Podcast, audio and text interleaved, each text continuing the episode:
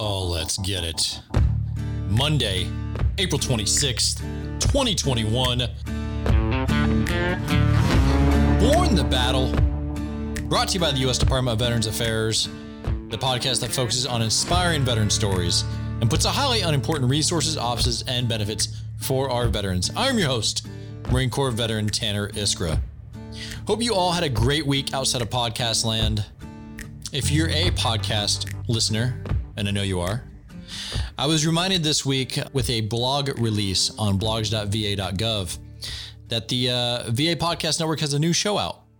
It's called Standing Ready. It's a history driven podcast about medical innovation within VA. My colleague Sean hosts it with a uh, VA historian, Katie, and they have some pretty good content coming out over there. For instance, I listened to their first episode about prosthetics in the VA, and it featured Vietnam veteran Fred Downs, who was the director of VA's prosthetic and sensory aids service and was also an amputee himself from Vietnam. Now, I want you to picture this a crusty Vietnam veteran, amputee, being placed as the director of the VA prosthetic service and looking around that program for the first time and taking stock of the situation and everything. Uh, you got to go over and check out that story. At some point, I I gotta I gotta get Fred on here as well. But until then, go check out his interview over on that podcast. Uh, it's good stuff. Again, the show is called Standing Ready, and you can find it any place podcasts are hosted. Overall, in the podcast realm, there is some big news. Apple Podcasts now has the ability to create channels. Now, the VA Podcast Network is out there, it's an affiliation with all the other official VA podcasts that we have out in the space. Uh, we have a monthly newsletter that you can sign up through VA's Gov Delivery email system. A lot of other good podcasts out there, like Fresh Focus, uh, that's a nutrition podcast. My Life, My Story is a veteran biographical type of podcast. Uh, Vets First is a healthcare based research podcast. Uh, we've been trying to get the benefits and cemetery administrations to get into podcasting. Hint, hint. I think there's a lot of good stuff they can provide over there. But this new functionality uh, with Apple Podcasts will allow us to be a tighter network of shows. And I'll be excited to announce when we start organizing into that. Couple ratings, however, no new reviews this week. Womp womp. As you know, I do appreciate the feedback that we do get, especially with the Apple Podcast reviews.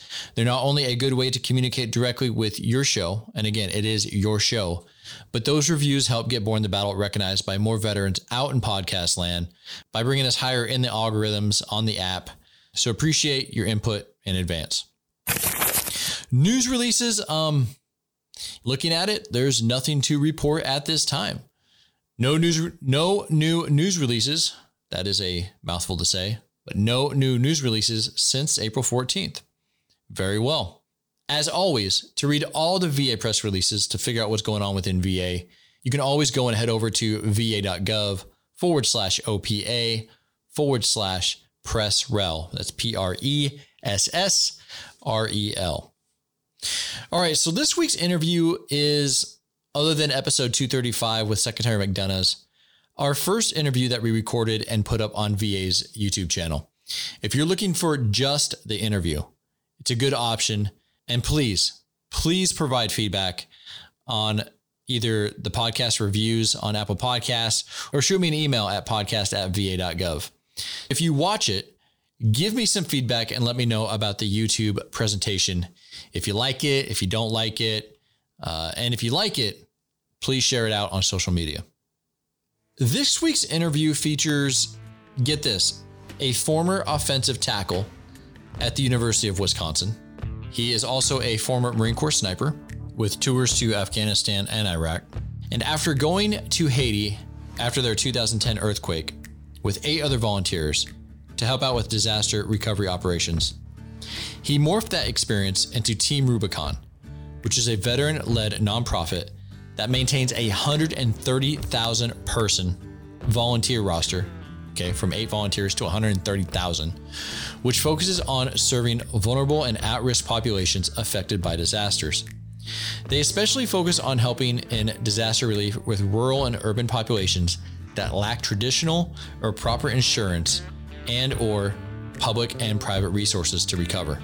He is also a founding member of Veterans Coalitions for Vaccinations, whose mission is to overcome geographic and socioeconomic limitations and provide vaccinations to more Americans. He is Marine veteran Jake Wood. Enjoy.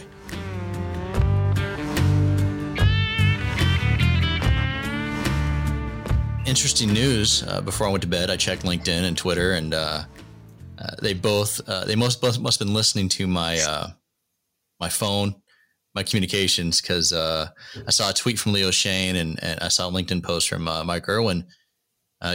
you're out. You're mic dropping. Well, I wouldn't say that. Um, it's, it's, hardly a mic drop. It's a mic handoff, and uh, I'm I'm now just standing at the back of the stage instead of walking off of it. Right? Gotcha. Uh, I'm literally interviewing you the day after you announced that you step yeah, you're stepping down as CEO of T- Team Rubicon. Uh, that's news. Uh, I'm assuming that I'm the first media you're talking to since that announcement. Uh, I did a brief interview last night with We Are the Mighty, but yeah, this is the first uh, first live one. I may have to move this uh, this episode up. yeah, who knows when that one's going to drop?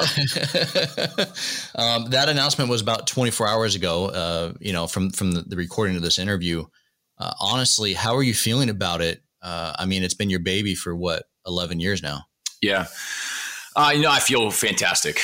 Um, you know, I, I, it's been a long 11 years. It's been an amazing 11 years, wild ride. Um, but I always knew I was going to step away at some point, and this this was certainly the right time. the The organization's as strong as it's ever been. We had an amazing year last year, despite COVID. Um, you know, and, and we're able to to navigate that crumbling financial landscape and emerge on strong financial footing. We did amazing.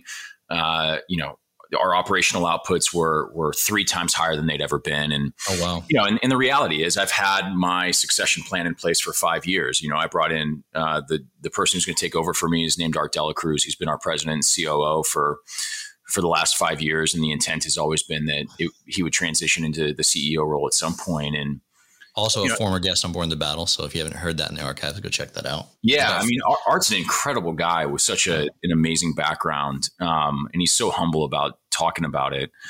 Um, I told him he's going to have to. That's going to have to change when he becomes CEO. People are going to expect to hear a little bit more. But um, well, that, that interview was about four years ago, so hopefully that we gave him some good initial training. Yeah, exactly, exactly. and like, listen, for me, I'm an entrepreneur at heart, man, and and I'm, you know, I, I don't know exactly what's going to be next, but back in mm. December, I was on paternity leave with our second kid, and and I just turned to my wife and I said, I think it's time for me to leave Team Rubicon or just you know step down as CEO. And she looked at me, you know, like I had something growing on my forehead, and she said, "Are you crazy? We just had our second kid, you know, and she had medical problems, and it's like, and you're going to walk away from." the only steady job you've got, you know, and I said, well, you're gonna have to trust me. I think it's the right time. So, okay. um, so here we are.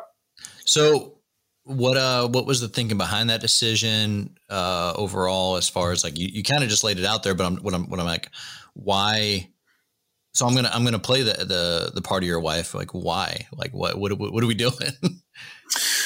Um you know I, I, again I think I'm I think I in my heart I'm an entrepreneur and mm. I'm ready to I think launch and scale something again. And is that what dro- drove you to uh, into Team Rubicon? I think it's what it? I think it's what you know. I stumbled into Team Rubicon on accident. Right, we didn't yeah. go to Haiti and start this thing with some desire to build an NGO that would you know run a fifty million dollar P and L. We kind of just thought we'd be a couple of dudes down in Haiti doing good work, um, and it just it just really kind of came from there. And I think that's actually how most great entrepreneurial stories start: is just you kind of stumble on a problem and you you kind of stumble into a solution, which is what we did. But I think I think it was that entrepreneurial drive that certainly kept me going through the first decade. Um, but I, you know, I, I, think I'm personally ready for a change. Uh, I'm ready to tackle the next hill, and I think that all organizations. And I talk about this frequently as CEO. Yeah. You know, my, my team's heard it. You know, organizations, if they're not evolving, they're slowly dying. They're just like any organism on the planet And, and organizations can evolve in what they do, how they do it, and the people within them. And the people within them evolve two ways. They either themselves evolve and grow and adapt to the changes that the organization's experiencing, which I've certainly done over the last 11 years. But then uh, ultimately, those people themselves have to change. Like yep. you have to like refresh who those people are. And it's just time for the organization to experience that. I, I'm, I'm confident in that. So plateauing, seeing seeing a, a, a time for change, and and looking. Well, make build. no mistake, we're not plateauing. I mean, gotcha. I mean, as far as your personal growth, crazy. that's what I mean. Like, but like your own personal growth within the company, you're like, okay, I missed the. Like, is it something like you missed the journey of growing something? I think it's that. And, and listen, if I'm being honest as well, it's an emotionally draining role and an organization to lead. You know, our the nature of our work is responding to tragic crises globally and domestically. And you know it's uh it's tough. It's a draining it's a draining line of work. Um, and and I, and I I started to realize last year that my energy that I could bring to the job every day was starting to fade a little bit. You know, you can only have so much compassion and so much um, you know so much of the, the that that emotional yeah. um, fire. And you know i start to see i started to see mine dim a lot a little last last year. And and i as i was speaking to some of my mentors about that they said ah jake you know listen it's just covid. Everybody's going through it. You know it's because you're working from home and you're not getting energy from the staff. And so i, I took some time last year wondering if that was it. And it certainly contributed to it. Last year sucked. I mean it, yeah. it sucked for anybody. It didn't matter. But that was only a part of it. You know, it was also, I think, just a decade of of having done it. And so, um, so when I turned to my wife, I I said, "You got to trust me," and she fortunately did, and she has for the last eleven years. I'm lucky. Very good, very good. Um, okay, so before my research, I knew of Team Rubicon. Uh, I knew of you in the military community, but I did not know that you played D1 football at the University of Wisconsin. That was something I completely did not know about uh, two-time Big Ten All Conference uh, team as an off uh, as a offensive tackle. Were, were, there any desires? Academic all conference. Let's put that modifier in there. Oh, I was not academic all conference. I was I was nerd all conference Big Ten. Very good. Uh, yeah. Big difference. Did not see that because because I was like I, I I obviously glossed over the academic part because I was like man were there any desires to see if that was a career option for you? Yeah. No. I mean, listen. That's why I went to Wisconsin. I mean, uh, you know, Wisconsin is the premier offensive line program in the country, and and I, I chose Wisconsin over a handful of other Division One scholarship offers uh, where I might have had an opportunity to play a little bit earlier. Um. But I knew that I wanted that challenge of, of competing against the best and trying to make it to the NFL. At the time I went to Wisconsin, our offensive line coach, every single player that had started at least one full season on the offensive line for him had signed at least one NFL contract wow. in like the previous 12 years. I mean, so the, the track record was just insane. Yeah. And I got there and, you know, my first two years, as I expected, I was uh, backing up a, a starting uh, offensive tackle, a senior. And when he went to go, uh, he left, he went to the NFL, he was drafted, and I thought it was my time to shine. Uh, and lo and behold, they'd recruited a guy in after me named Joe Thomas, who was the oh, no. the number one offensive tackle prospect in the country. And I thought, okay, well, he's going to wait his two years and then he'll get his chance after me. But uh, no, uh, life had other plans. and for those of you that don't know, Joe is went on to go play. I think 11 seasons in the NFL, never missed a snap until his final season, and will be a first ballot Hall of Famer. So.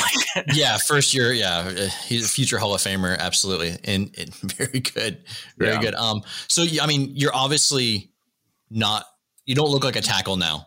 I'm looking at you right now. I'm like, that's I, I could see maybe you know free safety something like that. Um, uh, was it hard to cut weight to get to the Marine Corps? No, it wasn't at all. I you know I I um the the program wanted me to weigh you know they wanted me to play at like 315 pounds right yeah, and i couldn't i couldn't really get past 290 which is big right like i, I weigh 235 right now so i'm still a big guy but yeah. um you know, they they wanted me to add another 25 pounds. I just couldn't do it. And so I was really struggling to even stay at the weight that I was at. And uh and bear in mind that like the strength and conditioning program at Wisconsin is intense. And so when I got done playing my last game, you know, I had you know, I had a 600 pound squat, a 400 pound bench. I had a ton of muscle on me. Ew. And and so as soon as I stopped eating like 10,000 calories a day in the pursuit of staying at 290 pounds, like that weight just melted off me. Like I, I bet you I was down to 245 pounds within 60 days. Wow. Wow. Um, your bio states that you, you joined because you were inspired by Pat Tillman, um, ASU alum myself, know that story very well. Uh, how and when did you make that decision to join the Marine Corps? It was right before my senior season. Um, you know, by this point in time, I knew that my my prospects for the NFL were gone. I mean, it was it was very clear. Joe was running um, away with it. Gotcha. Joe, uh, yeah, I mean, there's, you know, I, I, had actually one of the things that I battled as well was was injuries. I both my shoulders had a tendency to blow out of their sockets, and one of them I had repaired. The other one they wanted to repair it, and I said, "Don't even bother." Um, mm. And and so that spring before my senior year, they actually moved me inside to guard and i was i was running as the starting offensive guard that spring. And then you know the week before the spring game i blew out my shoulder again right? Mm. and so you know i had this conversation with my coach and you know and he's like jake you know i just i can't count on you. You're made of glass. And I, I couldn't disagree with him. And around that same time is when the news that pat tillman was killed broke. And so uh, probably in fact right after that spring game and I just made the decision then that I was going to go in and, and tell my coach that I was, you know, not going to take my fifth year of eligibility, that I was just going to play my fourth year, my senior year, and that I was going to join the Marine Corps afterward. And uh, so I went, you know, I, I, finished my that that fourth year, even though I wasn't starting. You know, you know backups are important. I, I could play all five positions on the offensive line, so I knew I was a kind of a critical backup for him. Yeah, yeah. I wanted to fulfill that obligation, and I wanted to finish my degree. And so I played my last game on January 1st, 2005. And, you know, as soon as I dropped, I don't know, my first 30 pounds, I walked into a Marine recruiter's office and I enlisted. Uh, uh you've probably had this question before. You have a four year degree. Why'd you go enlisted? Uh, I mean, there's a couple of reasons for that. I, I spoke to an officer selection officer uh, early in the process in that January and he looked at me. So, granted, this is 2005, right? The, the military is not having a problem meeting its quotas. No. So this officer selection officer looks at me, and you know he's impressed that I'm playing football, but uh, I'm still probably 275 pounds. I don't look like a Marine officer who tend to be pretty trim. And uh, he said, "How many pull-ups can you do?" I'm like, "I don't know, six or seven. He's like, "Well, you need to be able to do 20." I'm like, "Dude, I'm 275 pounds. By the time you need me to do 20, I'll do 20." He's like, "All right, all right, all right." He's like, "How how fast can you run three miles?" I'm like dude, I haven't run further than 100 meters in five years. So I don't know how, how fast I can run three miles, but tell me what I need to run it in and I'll get there by. And I'll get there. Yeah. I'm a, I'm a division one athlete. Let's, let's go. And so then he said, have you had any injuries? I said, oh, well, you know, I've, you know, had surgery on my shoulder and I had a couple surgeries on my foot. He goes, oh man, you're a lot of paperwork, man.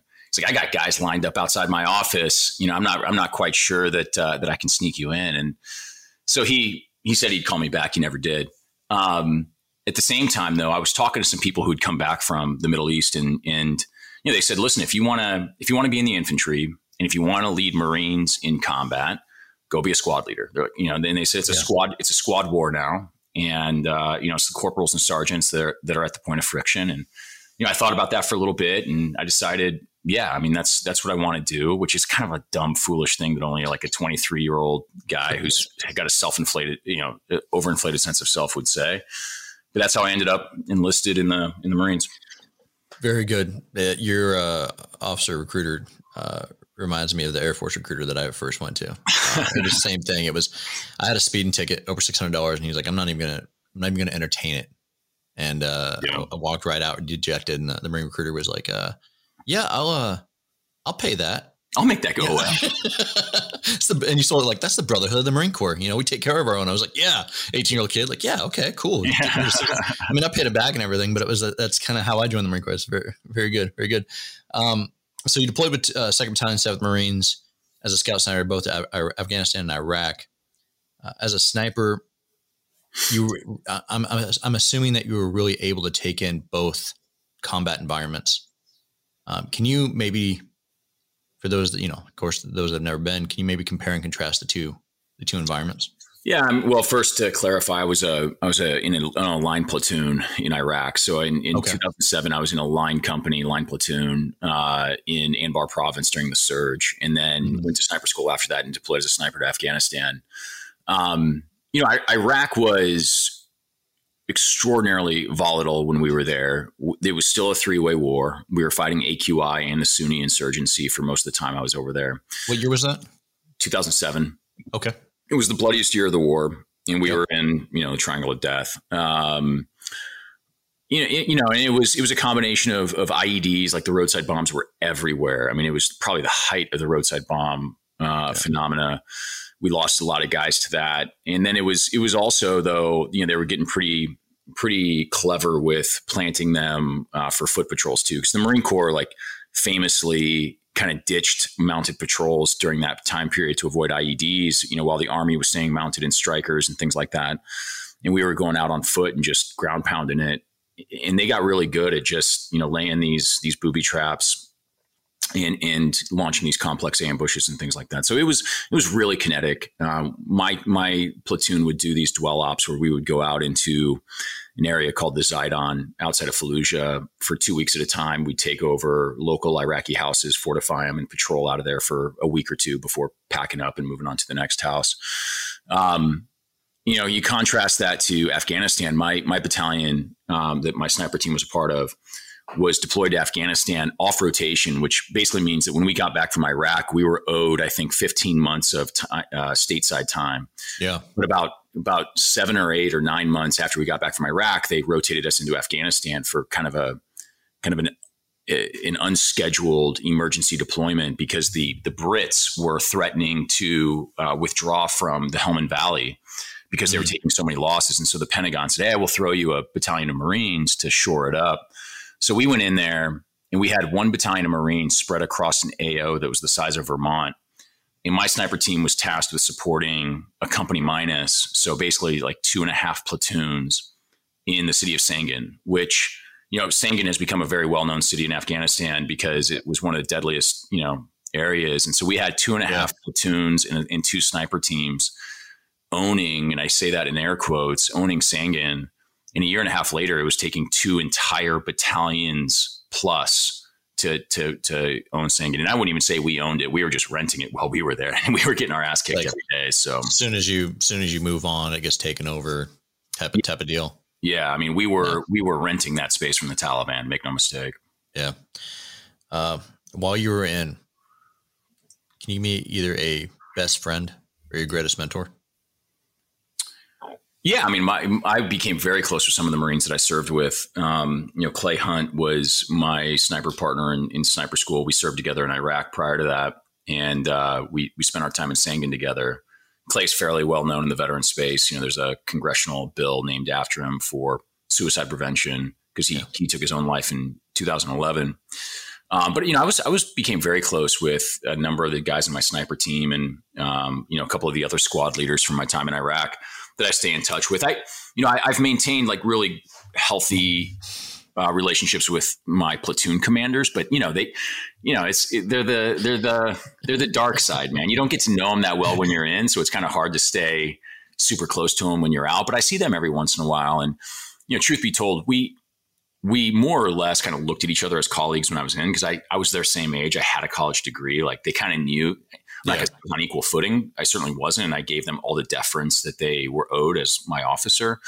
But you know, they'd pull me aside every once in a while in the middle of the night, and you know, we'd have some honest conversations. So there was some there's some mutual respect there as far as, as, far as colleagues. Gotcha, gotcha. Hundred percent. At the same uh-huh. time, when you know the LT was trying to be super serious, I could look at him and say, like, listen, sir, I know that two years ago you were puking on yourself at a frat house. So I I know exactly I, I, know exactly where you're coming from. All right. You're not Audie Murphy. Very good. Outstanding. Um, what year did you decide to get out? Well, I I got out in late 2009, but I made I really made the decision to get out in late 08 while I was transitioning home from Afghanistan. Yeah. Um, and it was it was really two reasons. I, I, just came to the decision that I didn't want to continue to fight that war. Um, you know, I'd kind of hoped that Afghanistan would be a little bit more of a feel a little bit more of like a righteous war as compared to my first tour in Iraq, and it it really didn't. Um, you know, we were fighting these mostly teenagers, you know, and it's, and, and I'm sitting there and we're fighting these teenage Taliban kids. And I'm just thinking to myself, like, these guys aren't a danger to America. You know, these guys, they just want us to get out of their backyard, you know, and, and it just was kind of hard for me to really justify the the blood that we were spilling, both ours and theirs, uh, on that soil.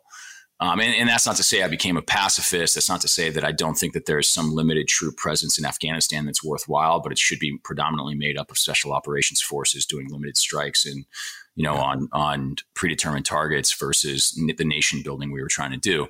That's an aside. The second thing was my body. You know, I already mentioned how the the injuries I was battling uh, in football, they just, of course, compounded with four years of the infantry and sniper uh, community, and and so I, I, I, I wasn't quite sure I could do another enlistment. And my options were pretty limited. Once you're in the sniper community in the Marine Corps and you promote past sergeant, which I, I was a sergeant at the time, like you rotate out of the sniper community, you can't really stay there. And I think that's changed now. But my only option was to go back to the line companies or um, teach. Go, well, or go to MARSOC, which was really nascent at the time mm-hmm. and hadn't really found its footing yet. Um, and I just I looked at the MARSOC pipeline and I thought, you know, I don't know that my body can handle it anymore. And so I, you know, it wasn't worth really trying because I just felt like my body would probably break down in the process.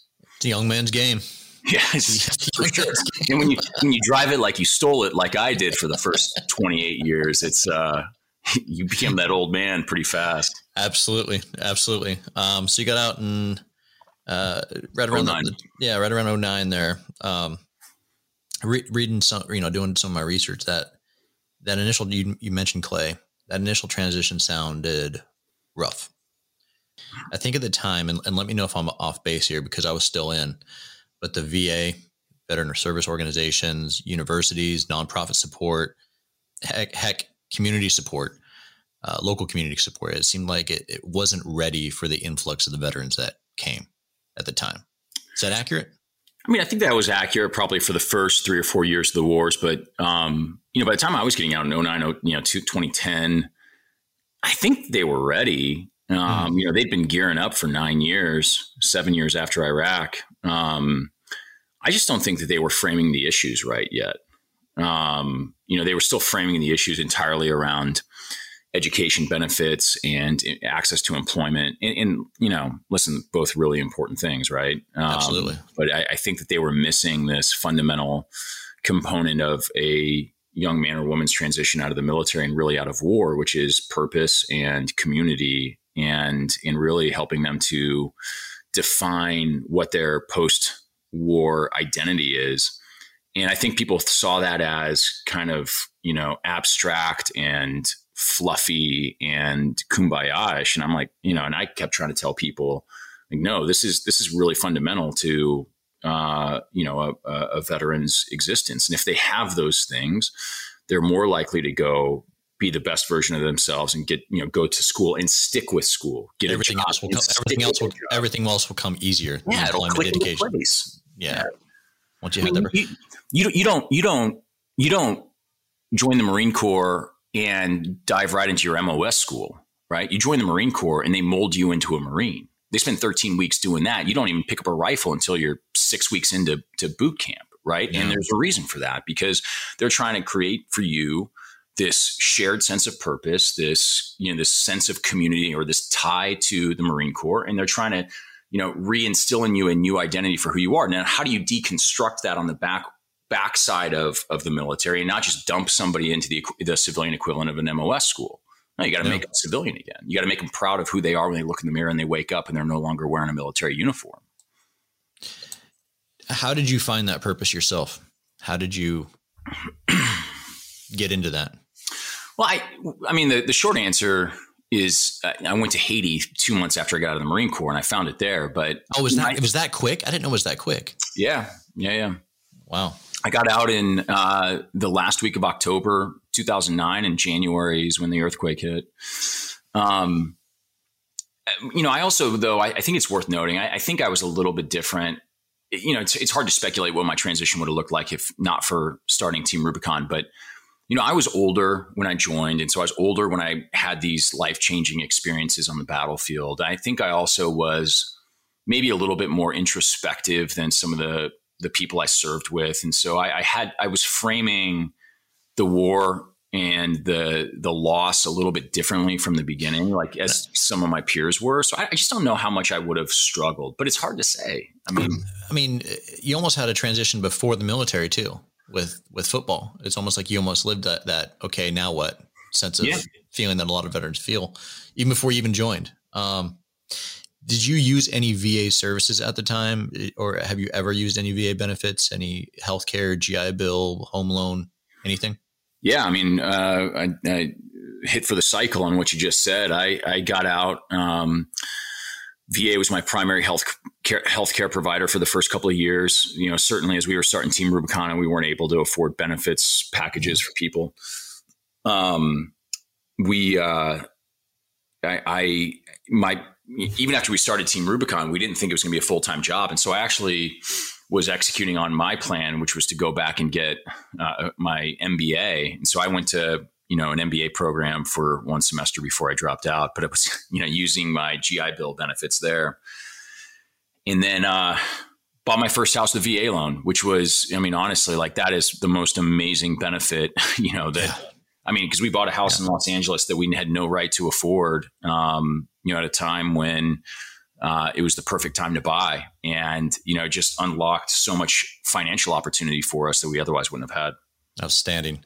That's I always love hearing stuff like that. Um, we actually did a full benefits breakdown on the VA home loan on episode 150. So if you know any veterans that want to, you know, we, we, we went to the loan guarantee office and we said, Hey, from the time that a person's thinking about buying a home to the time that they're getting the refinance scam mail in their yeah. house. Uh, yeah, and, and, yeah. we, and we, and we covered everything in between. So again, if you, if you haven't heard that, check that out. Um, now my predecessor, Tim, he interviewed, uh, Art Dela Cruz uh, again about four years ago. And, and my apologies if, if you've listened to that episode. And if you haven't, you should. It's a really good one. Uh, but I got to go into the history of, of, Team Rubicon a little bit. Uh, by the way, uh, Art's from the University of Minnesota and you're from the University of Wisconsin. That's got to be fun. Art flunked out of the University of Minnesota and ended up at the Naval Academy.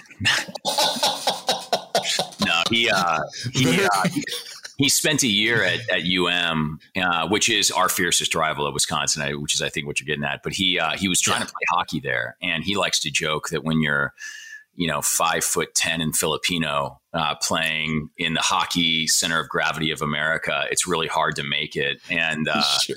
so he ended up withdrawing after a year. And he says he flunked out. He definitely did not flunk out, but that's how he likes to tell the story. He ended up at the Naval Academy. That's where he graduated from. Okay, very good. You Didn't know that. into the Naval Academy. Let's put it that yeah. way. I was, I was wondering, how do you flunk into the Naval Academy? That's yeah. interesting. Very interesting. Um, got to catch him up. Got to got to catch up on that with him. Um, okay. Uh, Team Rubicon. Uh, again, like you said, t- it started two months after you got out. I didn't know it was that quick. Um, started with eight people. What was the what was the initial impetus? How how did the whole thing start? Yeah, I mean, long, it's a it's a long and complicated story, but um, you know, I was sitting in Los Angeles. I had just applied to graduate school. I was waiting for my applications to come back, and uh, you know, turned on the TV one day and saw the earthquake in Haiti unfolding. And um, you know, a lot of people I don't think remember just how bad that situation was. Uh, you know, hundred thousand people yeah. died almost instantly. Like hundred thousand people wiped off the planet in seconds, and they estimate another hundred thousand plus died in the in the next you know call it month um, from their injuries and from lack, you know, lack of access to Healthcare water. yeah, um, water. Yeah. Uh, and uh, so, you know, I was watching that unfold, and I thought, you know, it looked, you know, one, I, I was bored, right? Two, I had a, an overinflated sense of my own capabilities, and then three, you know, I looked at the situation. I thought, hey, it's no more dangerous than you know Fallujah or Sangin, and so I called a couple of organizations that were going down there. And I said, Hey, I'd love to volunteer. I, you know, I'm not doing anything to this fall when school starts. Um, and they all said no, which pissed me off at the time, but in retrospect, I completely understand. And I would tell, you know, say no to any idiot that called me today after the Haiti earthquake in my capacity at Team Rubicon. Um, yeah, I mean, I, I, I wore that chip on my shoulder for a long time, but now, eleven years later, I'm like, yeah, if some idiot called me after a massive earthquake and told me how special he was, I'd tell him to go pound sand too.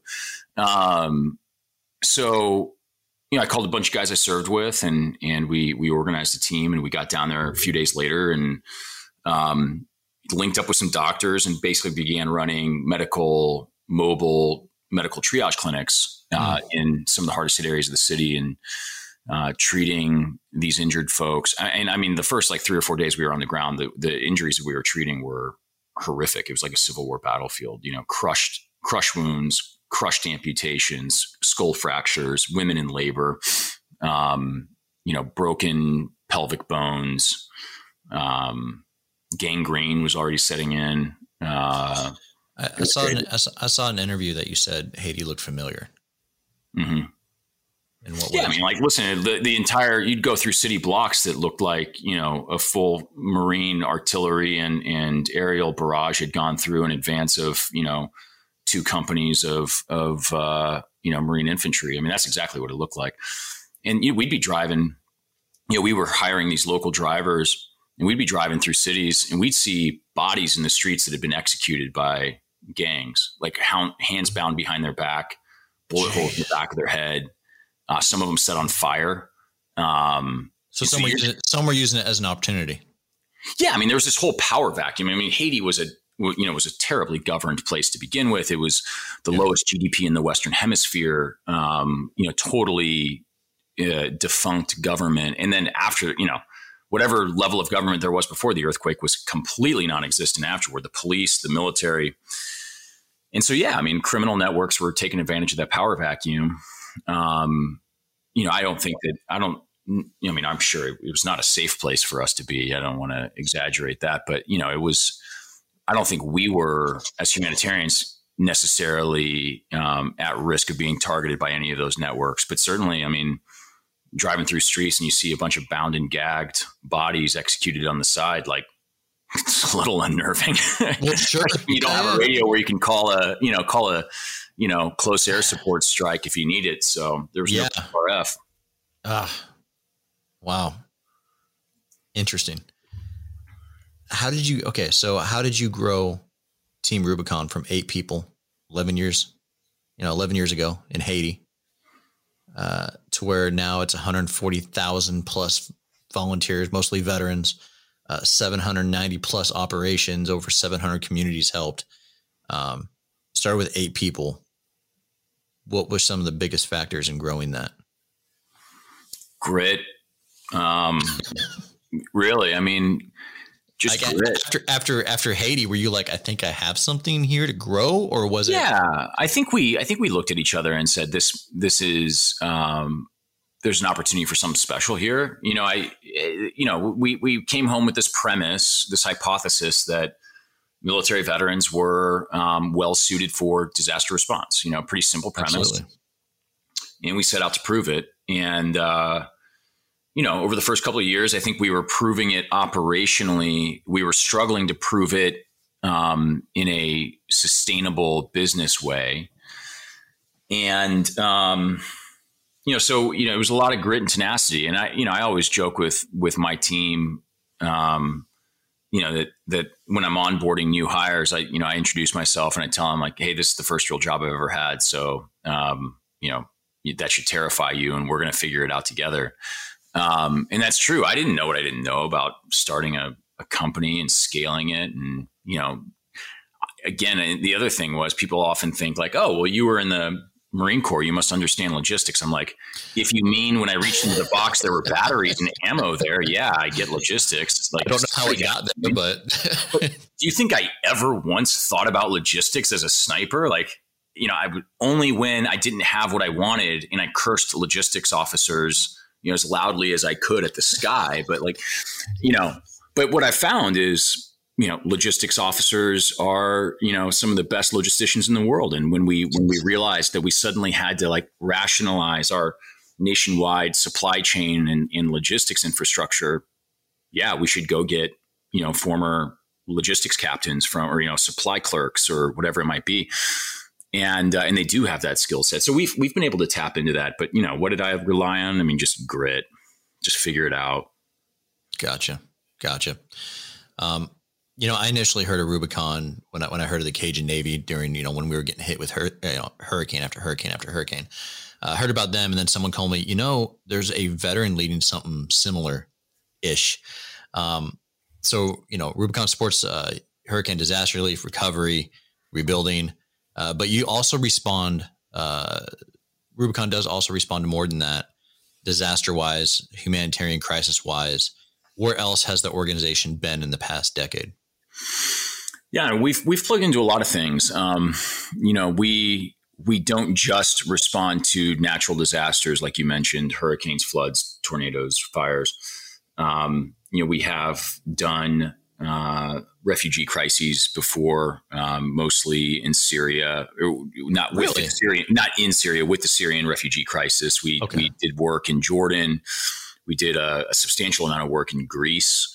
Wow. Uh, as as refugees were, we ran, you know, helped run a refugee uh, camp and clinic uh, in Thessaloniki, Greece, um, which was really powerful. Um, yeah, you know, we've done civil conflict, right? So we've we've deployed to places like South Sudan in the midst of uh, conflict there, Burma, uh, on the Thai Burma border, um, which which of course you know Myanmar Burma is, is back in the news now um, yeah. for all the same reasons that we were there a decade ago, um, and and. Uh, yeah you know, and, and, and things like infectious disease outbreaks, you know, obviously COVID over the last year, but, um, you know, prior to COVID, we were doing some infectious disease outbreak work, um, in some U.S. territories and some uh, some places globally, and, and, we anticipate doing more of that. But you know, COVID was um, you know obviously overwhelming globally, overwhelming nationally.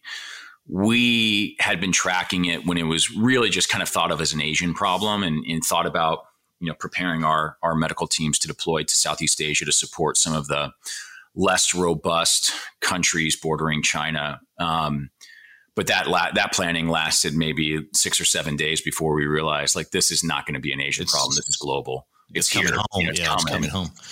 So um, we we very quickly pivoted everything, re- retask, organized the entire organization top to bottom to prepare and, and, respond to COVID. And we did that, and we have been doing that for the last 14 months, um, which uh, which has resulted in some really remarkable um, operations for us, ranging from uh, you know, we've sent hundreds and hundreds of medics into Navajo Nation to run medical decompression there, treating thousands and thousands of patients. We helped even like stand up or not stand up, but support their ambulance corps when their ambulance drivers were decimated. Wow. We we established mobile screening clinics for COVID throughout the west western U.S. We surged thousands and thousands of volunteers into food banks to s- sustain their operations.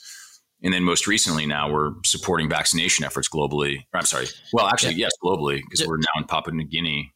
It's a different type of disaster, isn't it? And, and probably something you've normally normally it's a disaster when you guys go to it. It's something you see, feel, touch. Uh, this one, well, I guess I mean I, I, say in a physical sense as far as uh, physical disaster, but this is kind of a different thing that we're seeing altogether. Um, what have you? What is your team? What are your teams seeing, um, and what's the feedback that you're getting from from on the ground when it was when it was happening? Um, very different type of disaster, yes, but um, still has m- almost all of the same elements, right? So, yeah. um, you know, limited resources, right? Whether it's vaccines or masks or hospital gowns and gloves, uh, limited information. We didn't know what we didn't know about this disease when it first broke out, right? And so this whole thing was a learning curve from the beginning, and we, we continue to have to learn about it. Yeah. on top of limited information, like massive amounts of misinformation and disinformation. And you see this in disaster zones. You hear, you know, you hear about this, you know, village along this coast that's completely cut off and running out of water, and you spend two days trying to reach it, and you get there and you realize there's either no village or they're completely fine, right? So, you know, you know, so sometimes sometimes that's wow. the natural fog of war. Sometimes that's actually deliberate misinformation. You know, we were in Mozambique for a cyclone a couple years ago. Mozambique was home to a vicious civil war a few decades ago. and you know, we there was real politics being played between these political factions in the North and the South, and and they weaponized that information and that misinformation for humanitarian actors. It's not uncommon, right? To to in order to direct humanitarian resources to their own populations and keep them away from you know, rival factions. So all of those things, you know, play in, and, and, and COVID was no different. The misinformation with COVID has been um, astounding yeah. uh, and really tragic. Uh, and it, you know, it's not like Team Rubicon was was immune to it. We've had our own volunteers fall victim to the misinformation, and and that's been a battle that we've had to fight. And um, you know, it's it's unfortunate we've had to expend energy and resources on it, but um, you know, it's it's the name of the game right now. In in my world, that's that's that's what we have to combat daily. You know, mm-hmm. um, so you were talking about vaccinations. Um, you know, recently Rubicon and, and a couple of other veteran led uh, nonprofits have pivoted a little bit. You know, from from their normal missions, and and you guys have made this Veterans Coalition. Um, it looks like there's three main missions from the coalition: uh, help current vaccination site, help current vaccination sites that are out there, establish vaccine vaccine sites that aren't, uh, and helping to vaccinate as many Americans as possible. How have you been able to interject this effort with these all these all these better nonprofits? Yeah, well, you know, I'm proud to say that probably later today we will crest 1 million vaccines supported by this effort, which, wow. which is really amazing um, for me to, to just see that milestone come. Um, you know, we we began planning for the vaccine rollout uh, last fall. We knew that there were going to be vaccine candidates that were going to get approved, and we knew that there wasn't much in the way of a plan. And part of that was has been the fault of you know, the administration. Part of the, part of that is just simply the reality that you know the, the the federal government can buy supply and they can distribute it to states, but states then are responsible for you know determining eligibility requirements, and that's a, been a balkanized um, uh, approach. You know, the federal government can provide guidance, but they can't dictate uh, the results. And then at the end of the day, the counties, there's over 3,000 counties in the US, are responsible for the actual execution. And so yeah. we just knew that there wasn't going to be a rationalized approach to this. No. no. we also. Uh, we, we also knew that for every person sticking a needle in someone's arm, there's 10 support functions that need to be filled by non-medical providers. And, and, and so it was just going to be a, it was going to be a, a big manpower shortage. And so we, yeah you know, it's, we, just like, it's just like a grunt on the ground. You need the intel, you need the supply guy, you need you need all yeah. of that to to make that happen. Yeah, the infantry is fifteen percent of the Marine Corps, and everybody else just exists to support the infantry, right? Yeah. Um, yeah. Don't tell anybody not in the infantry that. But, um, I think, uh, I think most are aware. and, if they forget, the infantry is there to remind them. Um, uh, we get it. Uh, yeah, so so we pulled this this coalition together. We have you know we have a lot of experience in in planning and executing operations at Team Rubicon, but we knew we didn't have even enough bodies, even with our hundred thousand plus volunteers, to do it alone. And am I am I getting that right? The Veterans Coalition for, for vaccinations. Yeah, for vaccination. Gotcha, gotcha. Yeah. yeah. Um, so can you name the other nonprofits that are that are in it for those that don't know? Yeah, I mean it's it's a really uh, a who's who of post 9/11 veterans organizations. Yeah. So it's it's the mission continues, Team Red, White, and Blue. It's IAVA, it's WWP, it's Student Veterans of America. Uh, we've added Travis Manion Foundation since we've launched. I know there's a handful of other groups that uh, we're talking to about getting involved, and you know it's really going to become important now that you know in the next 60 days we're going to really invert from vaccine shortage to vaccine oversupply. Right, we're about to hit this glut of supply, which is great, but yeah having a ton of vaccines doesn't save anybody's lives. You have to get them into people's arms. And so you really have to now just execute, execute, execute. You know, with with over, you know, you always hear the number. There's over fifty six thousand veteran nonprofits. It's nice to see some team up with something like this. And of course, uh, you and Art have been guests, and I think we've had guests from Team RWB, uh, SVA. I'm not sure about IAVA, Mission Continues Wounded Warrior Project. Um, what is like the role for each? Like, what do you, how are you guys fitting together to make this work? Yeah, well, so Team Rubicon is really taking the lead on all of the operational planning uh, and, um, and, execution. You know, this is, is what we do. We plan we plan operations, we execute them. What we need from them is for their people to show up and and fill roles that you know we're defining, we're scoping, we're training, but at the end of the day, we just need people to execute. But you know, beyond that, there are there are other things that each of these organizations are bringing to the table. For for example, IAVA has a huge megaphone and, and reach from its advocacy work. The Mission Continues has done a great job over the years developing really strong relationships and inroads into uh, vulnerable and marginalized communities. They do a lot of inner city work, and so you know we've been able to tap their relationships and some of these relationships like Watts or uh, you know, neighborhoods in Washington D.C. that we really don't have experience working in, and so you know our approach in this vaccine effort has been you know really how do we ensure that your zip code does not dictate the ease at which you can get a vaccine? Sure. Right? And so that means that you know if, hey if you're if you're in an urban medical desert and you know, there's no Walgreens because uh, the neighborhood's too run down, and there's no community healthcare centers. Like, listen, those people need vaccines more than anybody, right? Yeah, because they have a higher mortality rate with COVID than anybody. So, so we want to make sure that they have as much access as the people in you know the Chicago suburbs, you know, Naperville, right? Yeah, so, yeah, outstanding. Um, so you you, you recently turned writer uh, I've, I've noticed, yeah. and and you know we've had many writers on the podcast. Some some are that's their main profession, like Graciela uh, Sato, John Del Vecchio, J. Michael Hoff, uh, and some others that are like you, Dale Dye, Jeff Struecker, Tom Satterly, uh, and others where it's not their primary profession. Uh, is Once a Warrior your first book? It was actually my second book, but it's the only one that I'm really proud of. what was the first one? First one I wrote. Uh, of it. First, the first one was called Take Command. It was a book that uh, I wrote for Crown, which is a, a, big imprint of, of Penguin Random House, and okay, they approached me about writing the book, and and they wanted me to write a leadership book, and I, and I said, no, I don't really want to write a leadership book. I don't think I know anything about leadership yet. Uh, and and I said, but I, I, really want to write this memoir type book. And they said, no, nah, we don't want that. You know, it's this or nothing. So I'm like, all right, I'll take it, you know, but not, not particularly proud of the work. Once okay. a warrior, I'm proud of. Okay. Uh, was it another, uh, they approached you and you, and you pitched them back and they said, okay. Or is it more, was it more of a, uh, hey, no, I'm going to do this. Yeah, two years ago, I decided it was time to do it, and uh, you know, I went out, um, worked with an, an, amazing literary agent who who you know I've become good friends with, and she helped me craft the proposal, and and then we we went and we pitched it to you know the big publishing houses, and and had a couple of competing bids, and you know chose chose the publisher that we went with for a variety of reasons, but um, you know it was it was a pretty awesome process. Gotcha, very good. Well, you've had some high praise since it came out. Um, Tom Brokaw said it's the book that America needs right now and, and Maria Shriver uh, said uh, Jake Wood offers the most soaring definitions of service I've ever seen. Um, one, how did you get it that your book into their hands? Um, two, uh, which is where they commented on it. Uh, two, what made you want to write this book in the first place?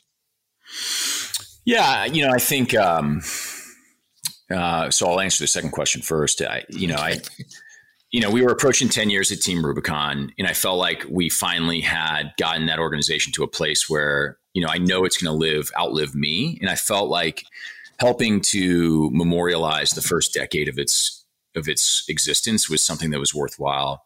Mm. Two, my first daughter was born. I've got two now, but my first one was born, and, and that really forced me to look at the world through a different lens. And I know that's a cliche, but it's true. And I thought about just how um, you know, I think I think people are kind of losing hope in America, um, whether it's economic yeah. hope, whether it's opportunity, whether it's you know whatever whatever it is. I think people are losing hope that America is what it can be or should be or what once was, and that saddens me because I fought for this country and but I see what they're seeing and I but I've also seen this side of America that's amazing. You know, these these men and women that have served alongside me in the military, these men and women that have served alongside in Team Rubicon, and I felt like, yeah, you know, America needed a little dose of, hey, here's here's what we're capable of, and um, you know, and I tried to race out to get that published in front of the election, and I I missed it by seven days.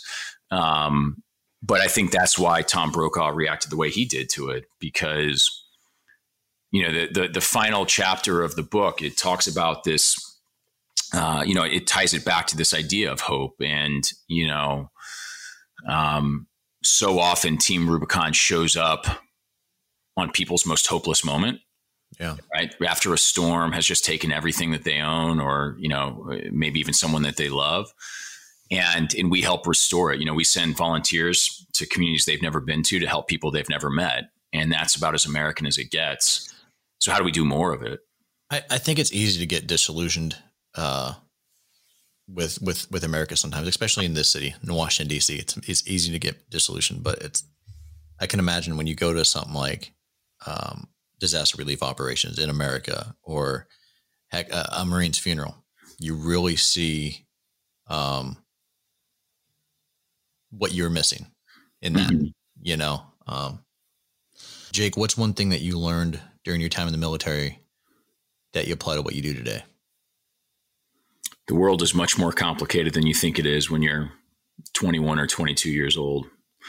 You know, I think I think I think the military gave me perspective. You know, I think I thought certain things about the the places we were fighting, the people that we were fighting amongst, um, and I think seeing them up close and personal from the perspective that I had, um, it certainly didn't make me suddenly believe that there weren't bad people in the world. I've I've fought them face to face. They've tried to kill me numerous times. Came close a half dozen times.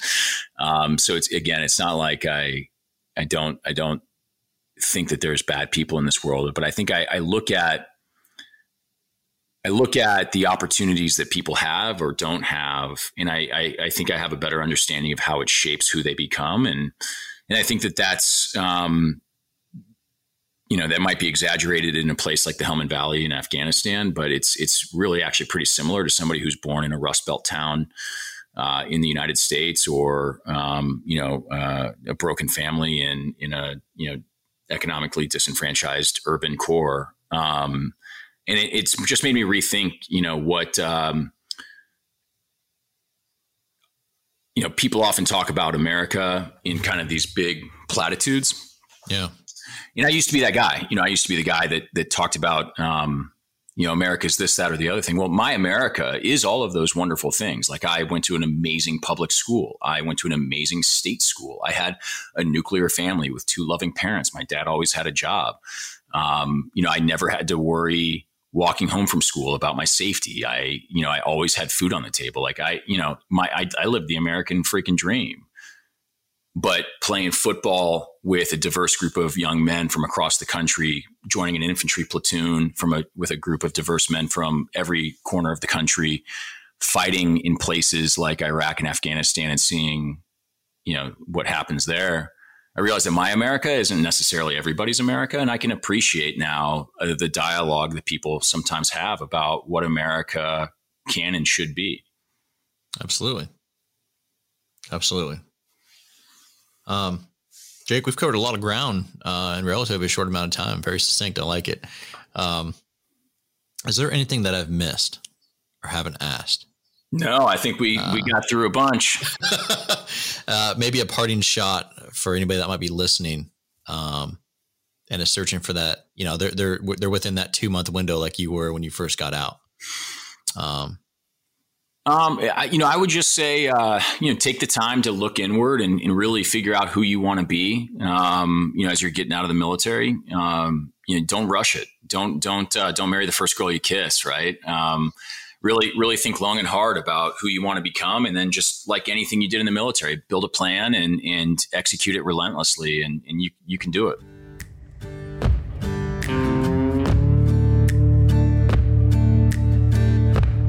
they need a home, they can get a home loan. If they need education, they can get education. If they were hurt in service, we pay compensation. If you weren't hurt in service but you fell on hard times, we give you pension. There's just an array of benefits out there for veterans, and we really want to just make sure that all the veterans know what's out there. Choose VA today. For more information, visit va.gov or call 1 855 948 2311.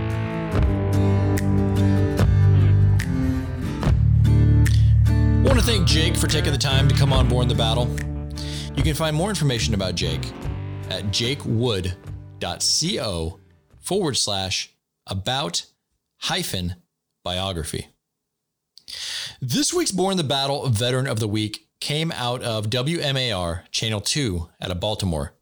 And you can find the sources at WMAR2news.com. WMAR2 News featured Captain Jim McMahon back in January. He spent 31 years in the Army. He made his way to colonel, but he said captain just stuck. The definition of a veteran is someone who, at some time in their life, raised their hand and at the same time wrote a blank check payable to the USA up and to, including their life. That's a veteran, and I love every one of them. Captain Jim McMahon told WMAR2 News earlier this year. After retiring from the Army, service remained in the plans, and in 2015, he went to the Harford County Executive in Maryland and asked to reorganize the county's Veterans Commission. The commission serves as a search engine to the county to ease the frustrations for someone who just moved to the area or is in transition from military to civilian life. Some need help with finances, housing, or just need advice. Jim said this was a solution where I could keep on giving and I was still with soldiers. Captain Jim said everyone on the commission at the time did a fine job, but they were all assigned their role, so they lacked drive. Now the commission now the commission is made up of volunteers who are passionate about helping veterans. He said it's those 13 people who are out there working every single day in that commission and working with all these organizations to come together as a group and as a family to take care of that veteran. And that's what it takes everyone coming together as a community within Harford County for those veterans. Along with advocating for veterans, Captain Jim hosted a radio show for nearly 30 years on WVOB and WAMB with Bob Callahan. He was named a Harford Living Treasure at the County Council meeting on January 5th. Sadly, Harford County's own Captain Jim McMahon recently passed away on April 14th. The county will fly their flag at half staff from sunrise on April 30th through sunset on May 2nd of this year to coincide with his memorial services. Army veteran Jim McMahon. We honor his service.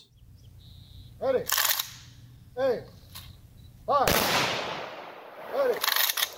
Hey. Five. Ready. Hey.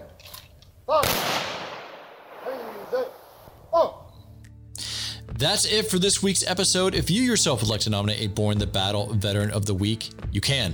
Just send an email to podcast at va.gov, include a short write up, and let us know why you'd like to see him or her as the Borne the Battle Veteran of the Week. And if you like this podcast episode, hit the subscribe button.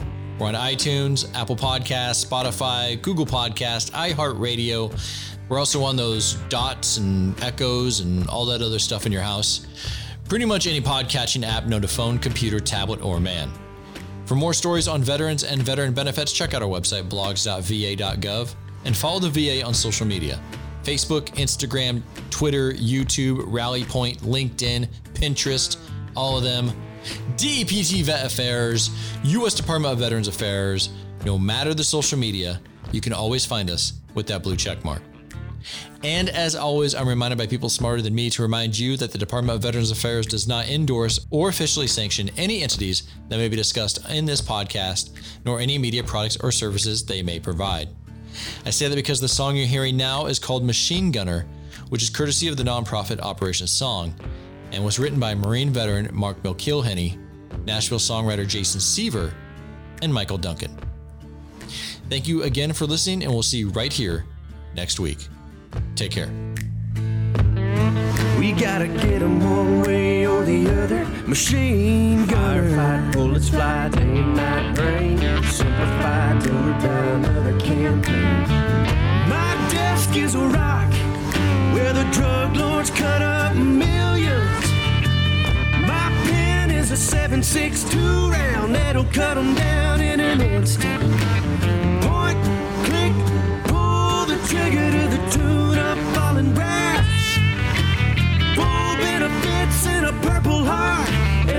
and Russian-made bullet in my back. Raining down lead, punching that clock. Get 'em boys, I'm laying down cover. Machine gunner. Bullets fly, day and night rain. Semper Fi, do or die, another campaign. Here we go, lock and load, oh 331, lug a thousand rounds, and I ain't bringing back one.